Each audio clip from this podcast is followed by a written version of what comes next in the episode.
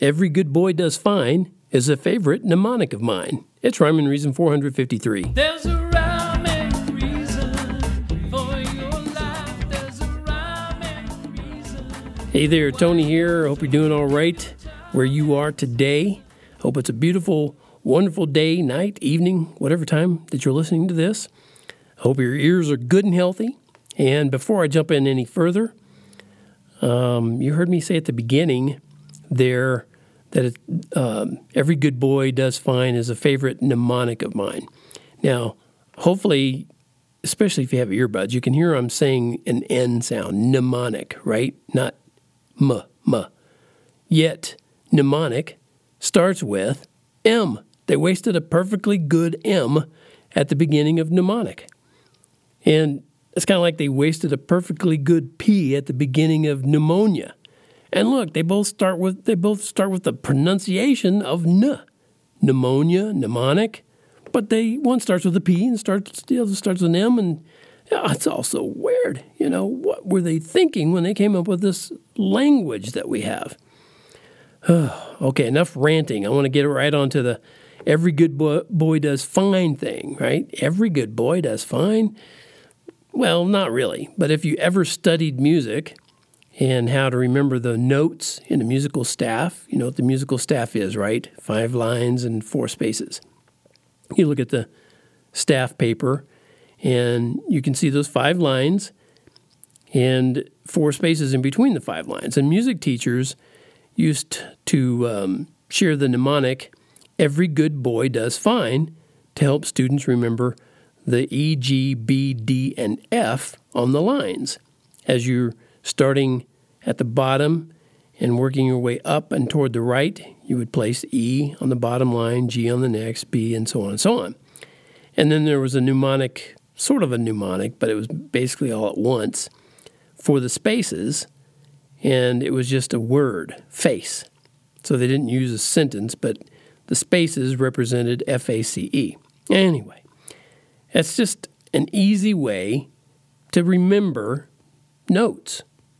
Now, you could look at the scale, and even if you don't play music, there's a good possibility that now that I've said this and repeated it, that you might always remember this that every good boy does fine. Every good boy. E, G, B, D, F, A. I see what he's talking about. And you look at the musical staff and say, ah, I know what those are. I know what goes on those lines. Now, I might not be the sharpest mind on the planet, and of course, that implies I might be too, but that's another issue. Okay. But when I read articles spread around this here thing called the World Wide Web about how to keep your mind sharp, I notice something right away. They all tend to include a lot of self focus. Okay, there's that again. I know I've been talking about this in, in, in these recent episodes, but I think it's important to note it's not evil to focus on yourself, but it does tend to lead toward should I even say it? Can I say it? Well, there's nobody here stopping me. It leads to selfishness.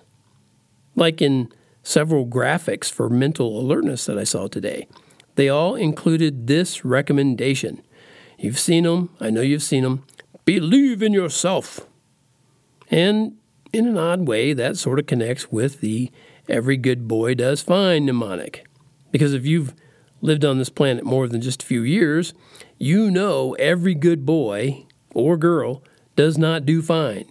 Not much of the time, anyway. Okay, I sort of veered off the track there. I, I, really just started out to talk about how to stay mentally sharp. And as you might guess, I'm a big proponent of using music to help you do that. I've read quite a few reports that talk about how important it is to keep your neurons firing. There's that rhythm thing going on inside your body. I talked about that in a recent episode and on TonyFunderberg.com. Got to keep those neurons firing, you know, because neurons stay connected that way. It's like they fire out there and connect. But it's a lot more complicated than that. And really a lot more complicated I want to go into right now. But the main thing is you keep your neurons firing with repetition and consistency. Hmm. And you know what? There's nothing better than music to maintain healthy neurons. You've got repetition and consistency. If you're going to get any good at all in music, you've got to have the repetition and consistency. You got to do your scales, whether it's vocals or whatever you play, keys, guitar. You got to learn your way around, and that's consistency. You got to do it consistently. In order to get better, you got to do a lot of repetition, and you got to do it, like I said, consistently. You, know, you might not be able to believe, although I'm not sure why, how many hours that I spent working on my singing voice in high school. And in recent months, somebody listening to this who doesn't know me you might be going, This guy has a singing voice? Because I listen to myself in the headphones while I'm recording these. I'm like, oh my goodness, it's just not there anymore. Anyway, in high school, I worked way more hours on my singing voice than just in the classes, just in the music classes. And I, well, I'm not even going to go into that, but I, I just went completely off the charts on exercise, I mean, not exercise, but repetition and consistency with that. And I'm totally confident all of that is why I'm still so, um, um, well, n- no, what is it?